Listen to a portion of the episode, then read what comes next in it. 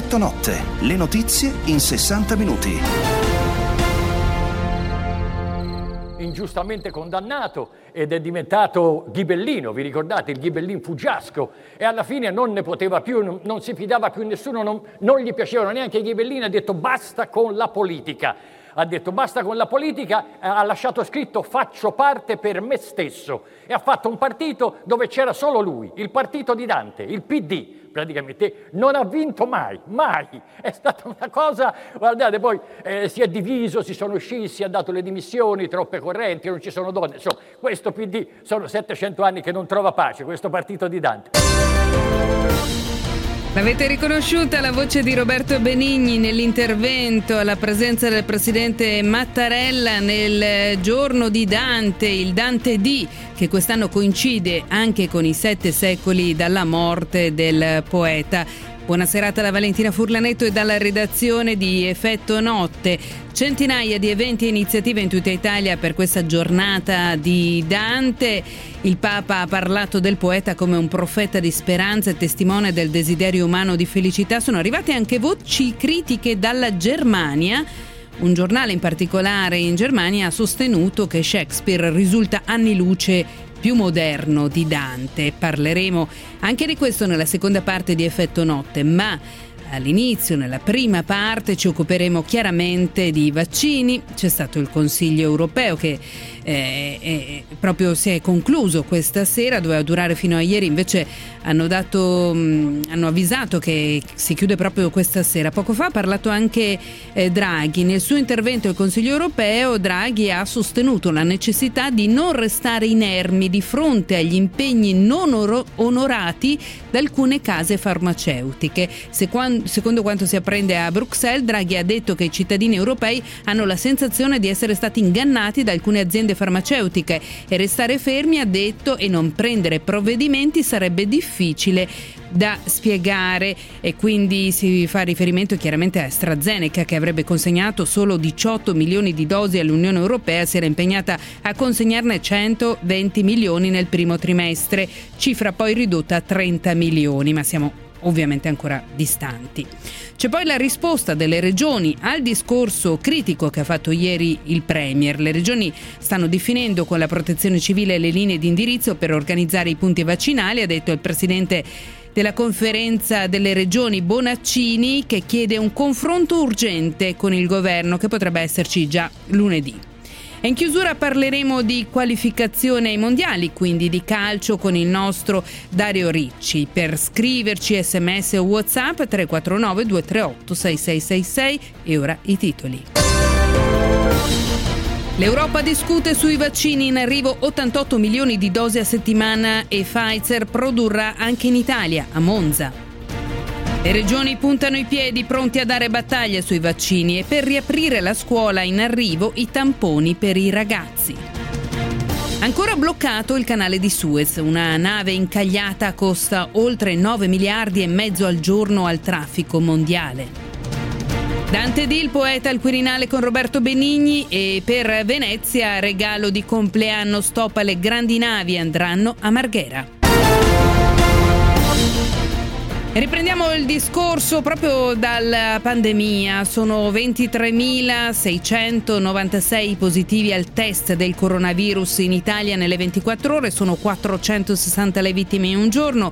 Bruxelles ha provato a fare il, du- il pugno duro con AstraZeneca e ha minacciato le vie legali se non arriveranno i vaccini previsti. L'avete sentito, l'abbiamo detto poco fa, anche il nostro Premier ha mm, fatto delle dichiarazioni piuttosto dure nei confronti delle aziende farmaceutiche che non rispettano i contratti. È stata una lunga giornata in questo vertice europeo, tutto in streaming compatti gli europei quantomeno sulla necessità di accelerare e ai leader si è aggiunto in serata anche il presidente americano Biden che prima però ha tenuto una conferenza stampa sui temi internazionali americani. Sentiamolo.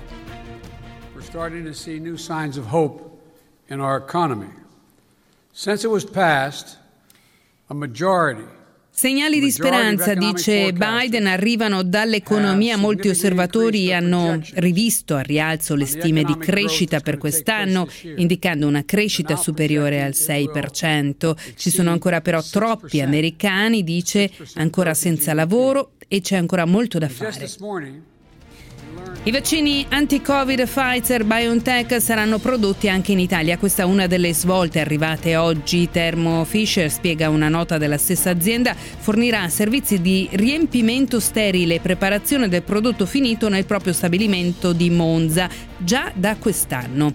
Vaccini che sono la questione spinosa anche sul fronte italiano, con le regioni che minacciano il pugno duro a loro volta con il governo. La campagna vaccinale supera in Italia il nuovo record delle 230.000 iniezioni giornaliere, ma il governo incalza le regioni a fare sempre di più perché entro fine mese arriveranno 4 milioni e mezzo di dosi rispetto ai 10 milioni arrivati in tre mesi. Commissario e protezione civile hanno definito linee guida per moltiplicare i centri vaccinali in tutto il territorio, in palestre, palazzetti, unità mobili e team di vaccinatori da inviare a domicilio, questi ultimi già inviati in Basilicata e Molise. Le regioni sentono il fiato sul collo e rifiutano di sedere sul banco degli imputati. Così il governatore toscano Eugenio Giani a Radio 24 sull'ipotesi di accentrare poteri allo Stato. Secondo me sarebbe un pessimo modo di agire il fatto di sovraccavallare quello che è una macchina che si è messa in moto e che ora è in moto con eh, modalità che mi dicano quali devono essere. L'84% dei vaccini sono somministrati. Il presidente della conferenza delle regioni Stefano Bonaccini ha chiesto al governo un incontro urgente sulla campagna vaccinale. Dobbiamo velocizzarla, dice, ma dobbiamo farlo insieme. Alessandro Arona, Radio 24, il sole 24 ore, Roma. L'effetto domino della pandemia ha fatto esplodere faglie sociali fra i più ricchi e i più poveri. L'allarme, l'ennesimo, è arrivato oggi dalla CEI che si dice preoccupata per la tenuta sociale del paese. Le campagne di vaccinazione e il graduale allentamento delle restrizioni sostengono le aspettative di un solido recupero dell'economia nel 2021, dice. Dall'altra parte la BCE nel suo bollettino. Per un recovery efficace serve equilibrio fra investimenti e riforme, ribatte invece la Banca Centrale. Domani intanto sciopero dei mezzi pubblici e dopo il primo sciopero del gigante dell'e-commerce Amazon, ad incrociare le braccia sono anche i rider. Domani niente cibo a domicilio. I lavoratori del trasporto pubblico locale e i rider che consegnano il cibo a domicilio domani sono in sciopero. I primi incrociano le braccia per chiedere il rinnovo del contratto di lavoro scaduto da oltre tre anni. I secondi scioperano invece per un contratto vero dopo la firma di un protocollo tra sindacati e aziende del delivery per legalità e contro il caporalato. Domani nelle grandi città autobus e metropolitane sono a rischio. CGL, CISL, WIL, CISA e UGL Trasporti hanno infatti confermato lo sciopero di 24 ore perché, sottolineano i sindacati, le associazioni organizzazioni datoriali continuano a praticare tattiche dilatorie. Aziende e sindacati discutono di qualità del servizio e salario. La trattativa si è rotta, dice la segretaria nazionale Filte CGL Maria Teresa De Benedictis, perché non c'è disponibilità a ragionare sul recupero salariale del triennio scaduto. In considerazione della fase pandemica noi abbiamo proposto il riconoscimento di un una tantum per il triennio passato e di fronte a questa richiesta le associazioni datoriali hanno lasciato il vuoto. Domani scioperano anche anche i rider che invitano i clienti a non fare acquisti in segno di solidarietà, chiedono un contratto con tutele reali e una retribuzione adeguata perché, spiegano, siamo pedine nelle mani di un algoritmo, eppure siamo considerati lavoratori autonomi. Teresa Trillò, Radio 24, Il Sole 24 Ore, Roma. E oggi si è tenuta anche la conferenza Stato-Regioni, regioni che si apprestano, almeno alcune, a cambiare colore, mentre ancora si lavora alle regole per riportare i ragazzi in classe almeno dopo Pasqua. Per le regioni non sono molti i passaggi di colore attesi con i dati del nuovo monitoraggio settimanale in arrivo domani. Da lunedì il Lazio dovrebbe passare in zona arancione, anche se solo per pochi giorni, visto il lockdown nazionale deciso per Pasqua. Se così fosse, il governatore Zingaretti è già pronto a riaprire le scuole fino alle medie. Le altre regioni in rosso sembrano invece destinate a restare nella fascia con più restrizioni, nella quale molto probabilmente finirà anche la Valle d'Aosta Aosta che sarebbe orientata ad anticipare la stretta già a sabato. Sempre domani la cabina di regia tornerà a riunirsi per fare il punto sul nuovo DPCM, mentre nel governo prosegue il confronto sulla riapertura delle scuole. La didattica in presenza potrebbe riprendere dopo le vacanze di Pasqua anche in zona rossa, ma solo fino alla prima media. Si ragiona anche sull'ipotesi di monitorare l'andamento dei contagi con test periodici per ragazzi e docenti. Avanzata dal ministro dell'istruzione Bianchi, la proposta è ora sul tavolo del commissario straordinario Figliuolo. Andrea Viali, Radio 24, Il Sole 24 Ore, Roma. Andiamo all'estero, navigazione nel canale di Suez temporaneamente sospesa. L'incidente del cargo Ever Given costa 9,6 miliardi al giorno. Non più ore, probabilmente giorni e nel peggiore scenario anche settimane. Il blocco del canale di Suez sta paralizzando parte del commercio mondiale. Ruspe e rimorchiatori stanno lavorando giorno e notte per cercare di disincagliare la Ever Given, la gigantesca porta container lunga 400 metri che si è messa di traverso martedì nel canale da cui transita il 12% del commercio mondiale. Sono ormai 160 le navi ormeggiate in attesa ai due lati del canale e lungo il suo tratto. Tra queste almeno 25 petroliere e 7 navi cisterne che trasportano gas naturale liquefatto. Le prime stime sui danni sono impressionanti. Citando il quotidiano specializzato Lloyd List, Bloomberg ha scritto che il valore delle merci che vengono tenute ferme ogni giorno ammonta a 9,6 miliardi di dollari, di cui 5,1 miliardi di merci diretti da est a ovest. Gli occhi del mondo restano puntati quindi sul canale di Suez e se si dovessero rimuovere buona parte dei container per alleggerire la nave, bisognerebbe ricorrere agli elicotteri e in questo caso da giorni il blocco potrebbe durare settimane. Roberto Bongiorni, Radio 24, Sole 24 Ore. Le grandi navi via da Venezia, il tema ormai è al centro di discussioni da anni e oggi la decisione dei ministri della transizione ecologica, della cultura del turismo. Decisione in via temporanea, quasi un regalo di compleanno per la città.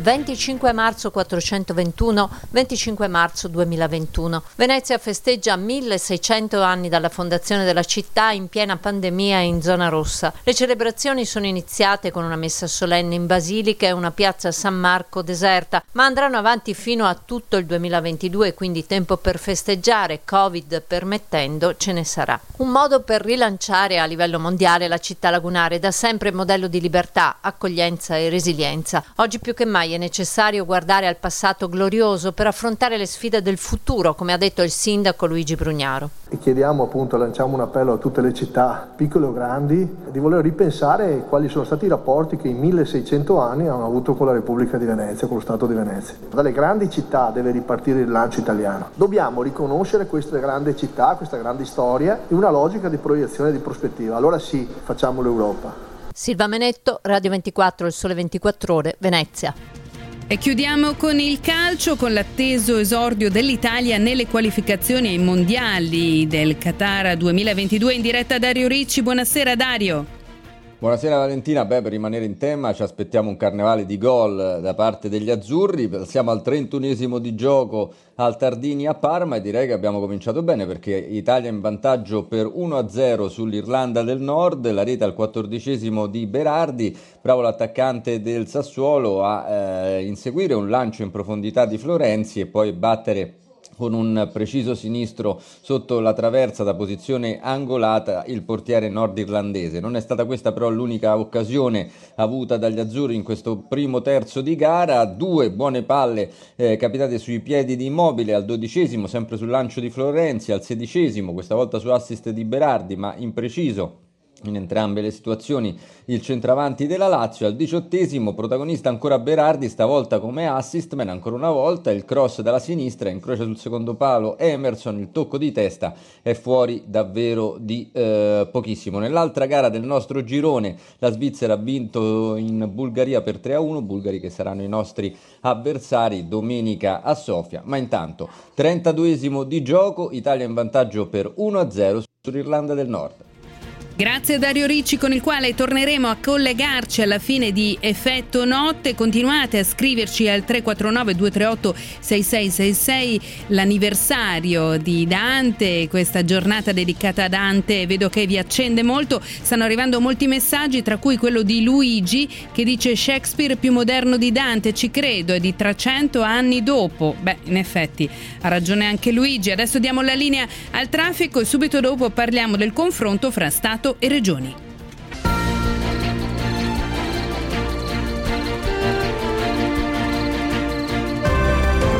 Effetto notte, le notizie in 60 minuti. 60 minuti con voi per raccontarvi le notizie di oggi e per approfondire alcune di queste. Sono le 21, 19 minuti e 13 secondi. Io do il benvenuto a Giovanni Toti, presidente della Regione Liguria e vicepresidente della Conferenza delle Regioni. Buonasera. Buonasera, buonasera a tutti.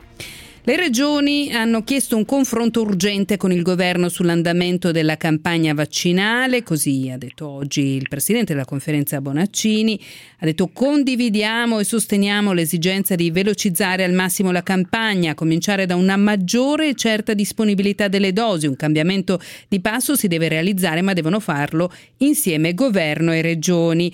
Eh, presidente Totti, la strigliata di ieri di eh, Draghi eh, leggo io una risposta altrettanto eh, dura da parte di Bonaccini?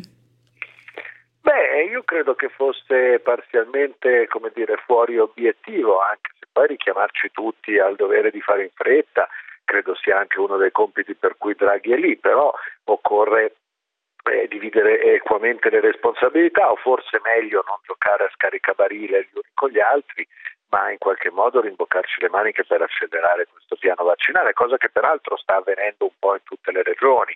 La partenza è stata spesso faticosa, ma oggi abbiamo una capacità vaccinale importante calmierata solo dall'assenza di dosi, che fosse quello su cui il governo dovrebbe concentrarsi di più, perché vede la programmazione delle consegne delle dosi per darle un numero è cambiato negli ultimi 30, 31 giorni 30 volte. E il COE certamente non aiuta perché dietro la consegna dei vaccini poi c'è tutta una programmazione di personale sanitario, di linee di prodotto differenti, di prenotazioni differenti, quindi è un po' più complesso di come talvolta la si getta in pasta all'opinione pubblica, però credo che farsi la guerra tra governo e regioni sia la cosa più sbagliata, quindi abbiamo chiesto un incontro con il generale Figliolo, con cui collaboriamo, nuovo commissario, con il capo della protezione civile, che per quanto mi riguarda è anche persona che stimo e un amico, e metteremo intorno a un tavolo e ovviamente cercheremo di lavorare insieme come giusto che sia. Non vorrei che in tutte queste polemiche poi alla fine l'Italia, che va meglio di altri paesi europei, certamente molto meglio della Francia, certamente per una volta anche meglio della Germania, che è un po' sempre il benchmark della qualità nel nel continente poi alla fine venisse buttato via e si desse ai cittadini anche un'impressione sbagliata. L'Italia sta vaccinando per quanto le dosi ci consentono, lo sta facendo anche abbastanza bene a mio modo di vedere, poi ci sono stati molti disguidi che non colpa delle regioni, mi consenta. Sì. AstraZeneca a 55 anni, poi a 65 anni. Poi certo, sospeso, Presidente, poi... però scusi se la interrompo, sicuramente sì. c'è stato un problema di approvvigionamento, è anche vero però che eh, la vaccinazione over 80 è in ritardo, è stato immunizzato in tutto il territorio nazionale appena il 19,1% della platea e ci sono regioni come la Toscana, la Sardegna e la Sicilia che sono molto indietro. Guardi, parla, parla, con un governatore che ha vaccinato praticamente solo gli ultra ottantenni. Beh, la Liguria è quattordicesima, secondo questa siamo, classifica no, pubblicata siamo, da Sole 24 più, Ore. No, siamo molto più avanti, siamo al nono posto da, da, da, ma comunque chi se ne frega, cioè non è il tema della classifica, noi abbiamo vaccinato siamo la sesta regione per popolazione vaccinata su popolazione residente, perché da noi gli ultraottantenni sono ben 160.000 su 1.600.000 abitanti. e questo è vero, sì. Una popolazione molto ampia, siamo in ritardo, io dico le cose come stanno, con gli insegnanti ad esempio, dove abbiamo ovviamente dirottato le nostre squadre di vaccinazione più sugli ultraottantenni che, su, che sugli insegnanti, perché lo riteniamo più importante e sono più vulnerabili. Ma detto questo, chi ha fatto anche il contrario di quello che ho fatto io. Non ha mica fatto una cosa strampalata che si è sognato la notte o che gli ha indicato il volo degli uccelli, ha seguito il piano il piano di vaccinazione nazionale. Nel piano di vaccinazione nazionale approvato dal Parlamento della Repubblica Italiana e proposto dal Ministro Speranza il 7 di febbraio e poi reiterato altre tre volte fino all'ultima versione del piano del 12 di marzo, si prevede che le categorie prioritarie vi siano e che vengano vaccinati in parallelo agli ultraottantenni e agli ultravulnerabili. Quindi non è una cosa che si sono inventate le regioni. Poi può essere che qualcuno vi abbia dedicato un po' troppa attenzione di quanto avrebbe dovuto, o può essere che qualcuno abbia inserito alcune professioni laterali, ma questo anche perché il piano del governo era forse volutamente, se vogliamo essere maliziosi, molto vago. Quando lei mi scrive insegnanti di ogni ordine e grado e poi ci scrive uffici giudiziari, gli uffici giudiziari sono solo i giudici, sono anche i cancellieri, sono i periti tecnici dei tribunali, sono gli avvocati. Io francamente non saprei dirglielo, li dico come ho interpretato io e l'abbiamo fatto nel modo più restrittivo possibile, però se qualcuno l'ha interpretato in modo eh, diverso non ha fatto uh, filologicamente un errore. In Lombardia cosa non ha funzionato? Ad esempio dal punto di vista degli insegnanti sono partiti dai docenti universitari. Beh, ma talvolta succede perché le università, avendo reparti ospedalieri, hanno una capacità vaccinale improprio e quindi non impegnano le squadre del servizio sanitario regionale. Voglio immaginare che vi sia ovviamente una, una ragione pratica per alcune E al di là decisioni. di questo è chiaro che in Lombardia qualcosa non, non ha funzionato. Anzi, le Beh, faccio sentire, Mi Presidente. pare dalle dichiarazioni stesse della Giunta il servizio Mm. informatico, visto che tutti i vertici sono stati, sono Azzerati, stati cambiati, certo. e quindi come dire, non credo di rivelare un segreto. Allora, sentiamo proprio eh, cosa ha detto l'amministratore unico di Aria eh, della regione Lombardia, Lorenzo Gubbiani, in commissione bilancio oggi. Stiamo lavorando per migliorare e, per, e sempre, continuamente, come succede in tutte le aziende, e per, met- e per ridurre il numero di errori, ma degli errori su, su 1.300.000 eventi, oltre 1.300.000 eventi, degli errori possono capitare. Bisogna certo lavorare a minimizzarli, non sto dicendo che non ne avremmo potuti evitare diversi, sto, sto dicendo che siamo partiti con tempi compressi, ovviamente, c'erano i vaccini, bisognava iniziare la campagna, però in un sistema diciamo, molto, che si è ampliato tantissimo dalla partenza su un livello di complessità che era difficile da stimare all'inizio. Presidente Toti, eh, lunedì vedrete il governo, mm, quale sarà eh, la vostra, insomma, cosa porterete al tavolo con il governo? Abbiamo un problema forse tecnico con il presidente Toti, forse è caduta la linea. Eccoci, eccoci, no, no, ci Eccoci. siamo, ci siamo. Eh, abbiamo avuto noi, ci noi un problema. Con spirito, con spirito costruttivo, ovviamente, cercando di remare tutti nella stessa direzione.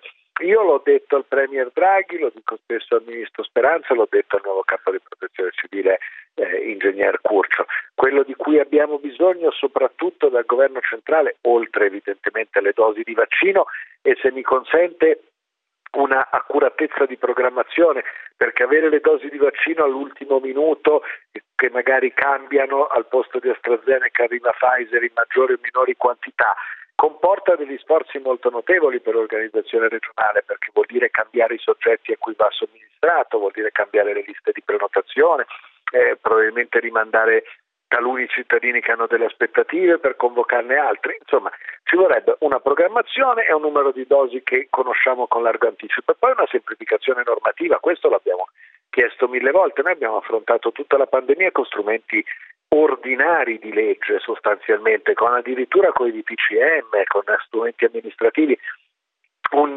decreto quadro che ci faccia affrontare la normativa ad esempio sull'anamnesi da semplificare, sul consenso informato che talvolta può essere anche implicito, su, sulle categorie e le professionalità che possiamo usare nella campagna vaccinale, perché sento parlare di task force, di uomini della protezione civile che sono benvenuti, le regioni ovviamente hanno i loro uomini di protezione civile, ma per vaccinare serve un medico o un infermiere, solo il decreto sostegni ha inserito e ancora in modo vago la professionalità dei farmacisti, ma ce ne sono molti altri che potrebbero dare una mano in questo senso una protezione legale per chi vaccina, per i molti medici in pensione che fanno i volontari e magari se hanno un avvento avverso e una reazione allergica a un vaccino si ritrovano pure indagati perché il magistrato ovviamente applica la legge e l'azione penale è obbligatoria. E poi e ce ne sarebbe ancora molte altre di cose che le potrei chiedere. La legge famosa che ho chiesto per primo sull'obbligatorietà della vaccinazione per il personale medico e sanitario. Ecco, da questo, punto di vista, da questo punto di vista so che ci sono due casi in particolare in Liguria ormai circoscritti, per fortuna al Policlinico San Martino e a Lavagna e Filippo Anelli, presidente della Federazione dei Medici, dice che esiste già una legislazione per l'obbligatorietà, questo ci conforta chiaramente. Sì, esiste una legislazione sull'obbligatorietà di la verità è una legislazione poco applicabile perché se lei pensa che il garante della privacy, l'esplicita richiesta dei dirigenti sanitari degli ospedali, ha negato l'accesso e la possibilità di usare la conoscenza di chi non è vaccinato, cioè la vaccinazione è un dato personale, sensibile e sanitario, pertanto il dirigente sanitario non può conoscere se un suo infermiere, un suo operatore sanitario, un suo medico si è vaccinato, è una legge con le unghie tagliate, quindi non, non, non, non può funzionare evidentemente così. Grazie Presidente. A voi, buonanotte a tutti. E ci scrivete, Cinzia in particolare scrive al 349 238 6666, la giustificazione di Aria non regge, nel Lazio la programmazione è precisissima.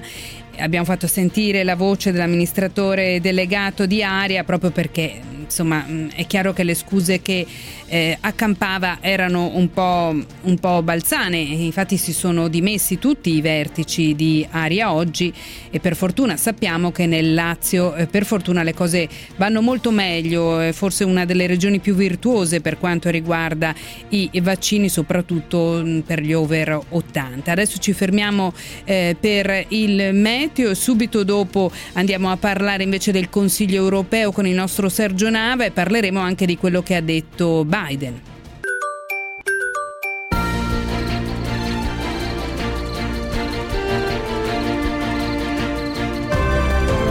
Effetto notte, le notizie in 60 minuti. Torniamo con voi per parlare del Consiglio europeo. Buonasera Sergio Nava. Ciao Valentina. Allora Sergio, il Consiglio europeo innanzitutto si chiuderà probabilmente già questa sera anziché domani, questo è trapelato da Bruxelles, un consiglio in videoconferenza, pare che si fermerà oggi perché i leader hanno già trattato i temi economici che erano previsti per domani, il mercato unico e il ruolo dell'euro e quindi i lavori potrebbero essere completati in una sola giornata. In serata ci sono state due dichiarazioni importanti punti che vorrei commentare con te. Innanzitutto il nostro Premier eh, Draghi ha sostenuto la necessità di non restare inermi di fronte agli impegni non onorati da alcune case farmaceutiche. E poi von der Leyen a una domanda proprio di Draghi ha detto che le dosi europee resteranno in Europa. Mi sembrano punti fondamentali, Sergio. Sì, eh, diciamo, diciamo, subito che ehm, il vertice si avvia alla conclusione anche perché sta, sta ormai finendo eh, la parte del summit in videoconferenza con il presidente americano Joe Biden da Washington e eh, l'ultime che trapelano è che non ci sarebbe però l'accordo sul famoso lotto da 10 milioni di dosi Pfizer che la Commissione europea è riuscita ad ottenere in anticipo L'Austria ha puntato i piedi, è una vecchia polemica che si tracina a giorni con l'Austria che dice che ha avuto meno dosi rispetto agli altri, in realtà l'errore l'ha fatto proprio l'Austria, e, mh, però sostanzialmente quei 10 milioni di dosi Pfizer c'è il rischio che rimangano un po' in sospeso, non vengano ridistribuiti subito, questo purtroppo va detto. Arrivando a Draghi, il, il Premier ha fondamentalmente eh, confermato la sua fama di eh, duro per quanto riguarda i vaccini, almeno secondo quanto trapelato, proprio perché ha attaccato direttamente nei fatti AstraZeneca, che eh, a tutti gli effetti eh, è stata la più grande delusione, parlando di case farmaceutiche fin qui in questi mesi eh, non ha mantenuto una promessa che sia una e Draghi non ha esitato ad attaccarlo, ad attaccare eh, la, la casa farmaceutica, secondo quanto trapelato. E eh, poi c'è appunto anche il caso eh, di, di, Anani, di Catalent, eh, almeno a quello par, pare riferirsi eh, quella diciamo, dichiarazione, sarebbe trapelata della, da, della Presidente della Commissione von der Leyen riguardo a dove vanno le dosi eh, europee che vengono prodotte eh, le dosi di vaccini che vengono prodotte in Europa. Allora, eh, non si è ben capito effettivamente se quelle dosi poi da anni andranno in Belgio e saranno redistribuite tutte in Europa o meno, questo è ancora abbastanza da chiarire. È ovvio che eh, se andiamo a vedere i numeri che la stessa von der Leyen ha presentato oggi, e qui andiamo molto sul concreto, abbiamo 80, 88 milioni di dosi distribuite in Europa da eh, dicembre ad oggi, 62 milioni ammin- somministrate e solo il 4% della popolazione europea che ha completato il ciclo vaccinale, cioè le due dosi, il 4% e, e in, tutto, in, questo, in, questi numeri sta un po' eh, il fallimento di questo primo eh, trimestre perché poi eh, dicevamo di AstraZeneca doveva consegnare 120 milioni di dosi nel primo eh, trimestre, ne ha consegnate a quanto pare 18, eh, quindi sostanzialmente eh, quello è stato il grande buco. Le speranze passano tutte al secondo trimestre dove le aspettative sono di 360 milioni di dosi in tre mesi che, sarebbe, che saranno consegnate, 200 sono di Pfizer, anche qui AstraZeneca doveva consegnarne 180, ne consegnerà, si spera, 70, però già 360 milioni di dosi eh, garantirebbero un bel, un bel passaggio. L'Europa, e qui arriviamo a un altro tema ancora molto caldo, ha eh, finora consegnato, eh, inviato fuori dal continente 77 milioni di dosi di vaccini, non sono poche, eh, eh da eh, dicembre, soprattutto se contiamo che ne abbiamo ricevuto 88 e a quanto pare 21 milioni sarebbero, eh, quindi praticamente un quarto, anzi più di un quarto, sarebbero finite in Gran Bretagna. E qui torniamo Chiudendo sui numeri, Valentina, alla, alla querel che c'è fra Bruxelles e Londra, mm-hmm. ieri segnali di pace, però insomma il problema resta. Grazie Sergio Nava. Grazie a voi.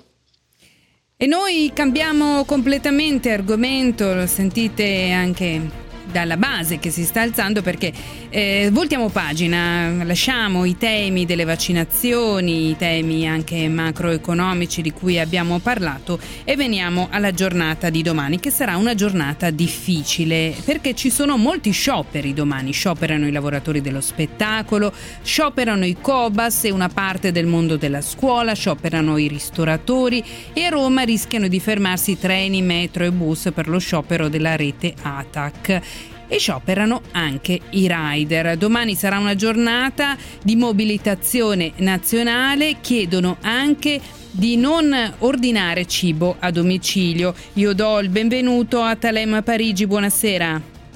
Buonasera, salve a tutti sindacalista dei rider, a capo del sindacato dei rider fiorentini. Che cosa accade domani e anche mm, visto che c'è stato questo protocollo sottoscritto dal sindacato ed Asso Delivery eh, sul quadro sperimentale per la legalità, un protocollo eh, che è stato eh, siglato alla presenza del Ministero del Lavoro Andrea Orlando, eh, come mai protestate domani? Protestiamo perché quello è un protocollo giustissimo che serve per contrastare un problema che esiste nel nostro settore che è il caporalato, ma ci sono altre questioni, quali la tutela dei diritti, del, anche la, la garanzia di una rappresentanza e il fatto che in maggioranza queste società non rispettano la legge, come è stato dimostrato dal procuratore di Milano a conclusione delle indagini che è avvenuto qualche, qualche settimana fa. Quindi noi chiediamo che venga applicata la legge e ci vengono dati i diritti che di fatto ci spettano. E chiedete anche ai consumatori di partecipare, non eh, chiedendo, non telefonando, non ordinando cibo a domicilio. Esattamente, esattamente, perché pensiamo che sia una parte fondamentale in quanto il ruolo dei consumatori è determinante nel scegliere le, nel determinare le scelte delle società, perché le società vanno anche, prendono in considerazione questi indirizzi e noi chiediamo ai consumatori di sostenerci e anzi chiediamo nei luoghi in cui ci sono delle società che invece danno i diritti, rispettano le leggi e rispettano appunto i diritti dei lavoratori di scegliere quelle società, di ordinare con quelle società e di non ordinare con quelle che non lo fanno, che sono di fatto quelle che fanno parte dell'associazione datoriale di nome Asso Delivery, che tiene dentro le più grandi multinazionali, quali Deliveroo, Globo e Uber Eats. Quindi in pratica eh, rappresenta le stesse società eh, di consegne di cibo a domicilio. Esatto, sì, sì, fatto le più grandi, non tutte, eh, per esempio Just è uscita perché ha deciso per esempio Just di mettersi in regola, assumere come lavoratori dipendenti e avviare una fase di contrattazione con noi. Ci sono le piccole società territoriali che invece uh, in maggioranza hanno deciso che la legge di rispettarla. Quindi non tutte eh, si comportano nello stesso modo e pensiamo che i consumatori nello scegliere per quale servizio utilizzare debbano tenere conto di chi dà diritti e chi non li dà. Eh, Telem, lei lavora a eh, Firenze, è a capo del sindacato dei rider eh, fiorentini. Quanti sono questi rider e qual è la giornata tipo di un rider? Soprattutto in questo momento di quasi lockdown, insomma di zona rossa. Allora, a livello nazionale, perché sono tutte stime, perché le società i numeri non li danno, però le stime si parla di 10.000-20.000 lavoratori in tutta Italia, all'incirca 1.000-2.000 in Toscana, a Firenze sulle centinaia, su 500-600. E la giornata tipo diciamo che ormai di molti di noi è quella di collegarsi, sperare innanzitutto di trovare un turno, perché sono le società a decidere quando darti o meno, e poi durante il turno sperare di avere una consegna perché il pagamento nostro è a consegna, quindi oltre a non avere nessun diritto abbiamo una paga che, determin- che è determinata da quante consegne fai e tutto il tempo che stai in strada ad aspettare non è retribuito. E c'era anche una questione legata al maltempo, alle condizioni eh, meteo e non solo, e anche alla strumentazione che voi utilizzate, quindi nel caso alla bicicletta. Esatto, per il maltempo troviamo, allora quando c'è il maltempo siamo portati a, fare, a lavorare di più, nonostante il rischio sia maggiore, perché le persone ordinano di più, ma le società non è che per esempio se ci sono condizioni estremamente avverse interrompono il servizio, cioè quando mi sembra un anno fa, due anni fa, dedicò Firenze, le società continuarono a farci lavorare. E ci furono molti incidenti. Oltretutto le condizioni anche di manutenzione dei mezzi sono tutte a carico nostro e ci sono poi tutte le questioni dei furti, delle aggressioni che anche queste ricadono tutte su di noi in quanto la società se te vieni derubato dei soldi che hai, i contanti che ti danno i clienti, le società non non te le restituiscono, ma ti chiedono che tu sia te a restituirle alla società. Qualche tempo fa aveva fatto discutere la testimonianza di un ex commercialista o presunto tale che aveva iniziato a fare il rider perché diceva che guadagnava di più. Eh, Talem, quanto si guadagna al mese a fare il rider? Sì, quella, quella testimonianza poi è stata corretta dall'interessato, il quale ha ammesso che innanzitutto non faceva il commercialista. Sì e le cifre di 4.000 euro al mese non, non erano veritiere, come alla fine è ovvio, non c'è nemmeno bisogno di, di smentire l'intervista. Però eh, quanto si guadagna? Il guadagno è variabile, dipende da che, in che periodo dell'anno lavori, dipende da quanto consegne ti danno, dipende se, se, la sua società utilizza un ranking e quindi c'è una classifica dei rider, chi è più in alto in classifica ha più turni, ha più consegne, ha più guadagni, chi è più in basso ne ha meno e questo dipende tutto da quanto rispetti le direttive della società e quindi i guadagni variano. Posso dire che in questo periodo sono diminuiti, posso proprio dirlo in modo categorico. E con eh, lavora, cioè, lavora anche 40-50 ore al, a settimana arriva sugli 800 ore al mese, 1000, oltretutto lordi, quindi poi molti di questi che fanno, lavorano così tanto hanno la partita IVA, quindi hanno tutti i costi della partita IVA che penso tutti sappiate sono elevatissimi. Con annesso anche il fatto che mancano tutti i diritti anche per chi ha le partite IVA. Grazie a Telem Parigi, la linea purtroppo verso la fine era un po' tra l'altro disturbata e lo ringraziamo. Noi ci fermiamo per il traffico, poi torniamo subito dopo a parlare di Dante.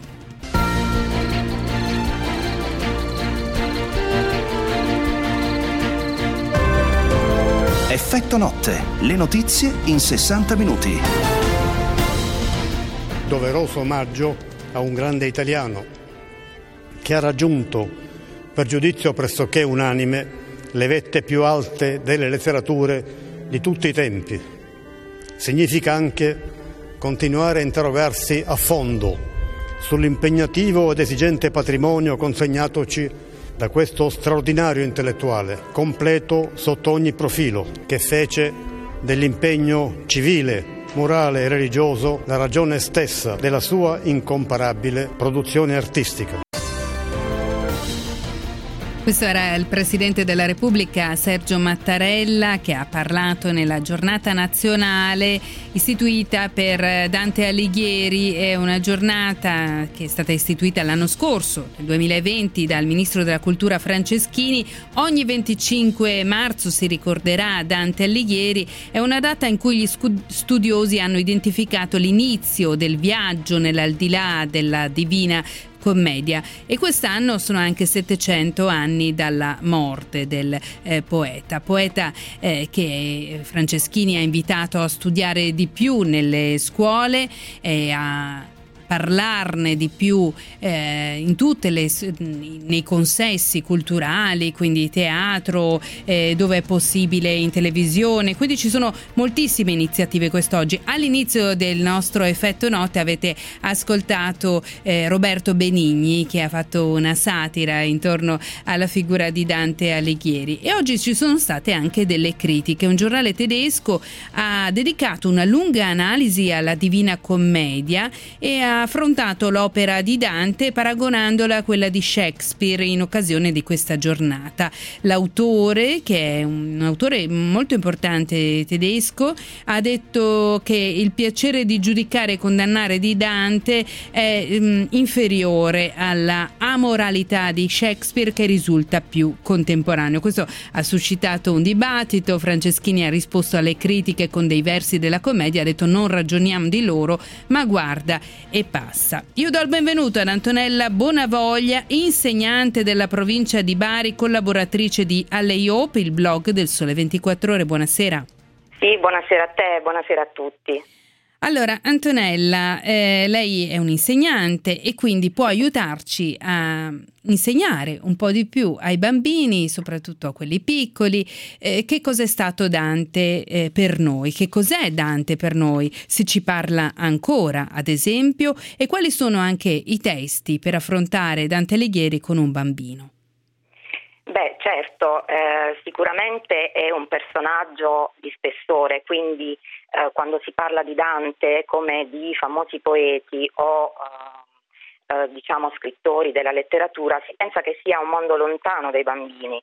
Invece non è mai troppo presto per iniziare a parlare con loro eh, di questi grandi personaggi. Um, io vorrei ricordare che la letteratura non solo per noi, ma anche per i bambini, può essere uno specchio che riflette emozioni, vissuti, sensazioni anche attuali. Um, ho scritto per LUP nel mio articolo le due diciamo, atmosfere che noi ricordiamo di Dante, che è la selva oscura e la via smarrita.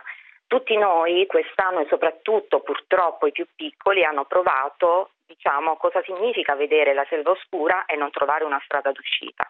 Per cui la letteratura è lì e Dante è lì a ricordarci che um, la letteratura può essere attuale. Le parole curano le ferite e sottolineano che la storia è un ciclo e le storie si ripetono nella loro diversità. Io ho scelto tre proposte editoriali che mi sono sembrate molto simpatiche perché ehm, quando si parla ai bambini di temi così importanti, a mio parere bisogna iniziare sempre dal eh, lato ludico, quindi con il gioco. Io tra l'altro insegno a bambini molto piccoli, per cui nella fascia prescolare, per cui il gioco è proprio diciamo, il, la base dell'apprendimento. Um, il primo testo che ho scelto è Dante e le infernali scienze. Mm. è un testo di Luca Novelli di Editoriale Scienza in cui Dante si racconta in prima persona e appare come un personaggio quasi dei giorni nostri, molto simpatico, sornione e anche irritante con le sue battute. Um, mi è piaciuto questo testo perché alla fine c'è anche una breve e spassosa intervista dell'autore che intervista proprio Dante quindi immagina le risposte di Dante. E mi è piaciuta molto questa domanda. Maestro, vorrei porle una domanda a 700 anni dalla sua morte e Dante risponde morte, io non sono mai morto, io sono immortale. Ecco, è il personaggio che entra ehm, diciamo eh, come se fosse un racconto, una favola, una fiaba e quindi cattura l'interesse del bambino perché la curiosità è sempre alla base dell'apprendimento. E poi c'è l'inferno e... spiegato male. Esatto, l'inferno spiegato male che è divertentissimo e innanzitutto eh, specifica l'autore che Francesco Muzzopappa che è per ragazzi fino a 99 anni e questo mi è sembrato già molto simpatico. Inoltre aggiunge ragazzi che vogliono conoscere Dante o farci pace dopo averci litigato, perché diciamo che durante la scuola, noi ricordiamo, non tutti avevano un bellissimo rapporto con Dante e la Divina Commedia. Questo è un testo che invece, mm, come dire, mette sul lato ironico l'inferno di Dante, mm-hmm. alleggerisce, esatto, ci si tuffa nelle pagine e si scivola proprio lungo cerchi, gironi, enigmi da risolvere, indovinelli, storie parallele, quindi un libro davvero molto stimolante e anche interattivo che per i bambini insomma è davvero essenziale l'interattività. E il terzo si oggi... sofferma invece sui mostri di Dante. Noi sì. ne ricordiamo qualcuno, Minosse, Cerbero, presi in prestito dalla mitologia molto affascinanti. Esatto, molto affascinanti. E, mh, mm, che vita sarebbe senza mostri? Questo libro di Vaioli, Guccinelli e Volpi e di, di Edizione Salani eh, i mostri diventano simbolo diciamo, dei pericoli che possiamo affrontare durante il nostro percorso oppure possono essere anche i nostri sentimenti, quelli che fanno più paura. Quindi è anche un modo per parlare di sentimenti, anche di sentimenti angoscianti che possono provare i bambini. Attraverso questo libro possono riconoscerli e riconoscere in se stessi i sentimenti con cui fanno fatica a venirne a capo. Eh, questo è anche un libro molto divertente ehm, e anche interattivo perché ci sono delle illustrazioni da colorare e stimola i ragazzi ad affrontare anche temi importanti con arguzia e leggerezza eh, perché parlare di temi importanti con i ragazzi non lo si può fare se non appunto con leggerezza. Eh, leggere Dante ai bambini è come dire, eh, cura il lato affettivo, quello che adesso sta mancando, soprattutto per quanto riguarda la scuola, parlo io, io vi parlo da una regione rossa, quindi in cui le scuole sono chiuse e mh, la carezza educativa che può arrivare attraverso la lettura e attraverso le parole condivise è davvero un'arma potentissima quando si è distanti e costretti all'isolamento. Quindi la letteratura e la poesia sono davvero attuali e sono un mezzo per arrivare al cuore dei bambini. In una risposta brevissima, mh, mm, lei ha detto non è mai troppo presto per iniziare con Dante Alighieri. Eh, diamo un'età più o meno, velocemente eh, perché siamo in chiusura. Sì, a mio parere già in età prescolare, già a 5 anni i bambini sono pronti assolutamente ad ascoltare storie divertenti su Dante, quindi mh, mm, 5 anni per Gra- me è l'età ideale. Grazie, grazie ad Antonella. Grazie a te, Buonavoglia, insegnante della provincia di Bari, collaboratrice di Alle Hope, che è questo blog curato dal Sole 24 Ore. E noi invece andiamo in campo perché sta svolgendosi proprio in questi minuti la qualificazione per i mondiali, la prima sfida dei mondiali tra l'Italia e il Nord Irlanda. Eh, Dario Ricci è lì per noi in questo istante. Come sta andando Dario?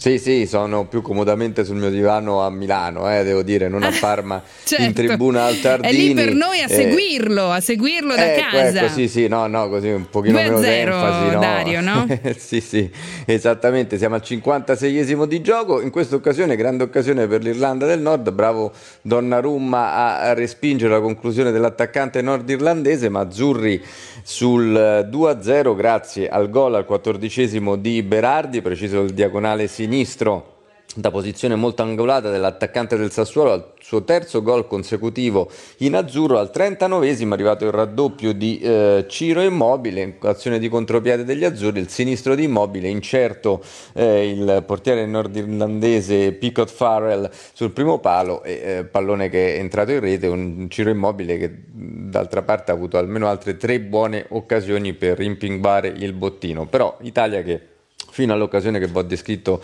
eh, in diretta pochi istanti fa non ha corso alcun pericolo e che guida in eh, tranquillità al 57 di gioco per 2-0 nell'altra gara del girone la Svizzera ha vinto in Bulgaria per 3-1. Grazie a Dario Ricci per questo aggiornamento sulla eh, partita e noi siamo in chiusura di trasmissione. Io eh, vi ringrazio anche per i messaggi che avete eh, mandato al 349 238 6666.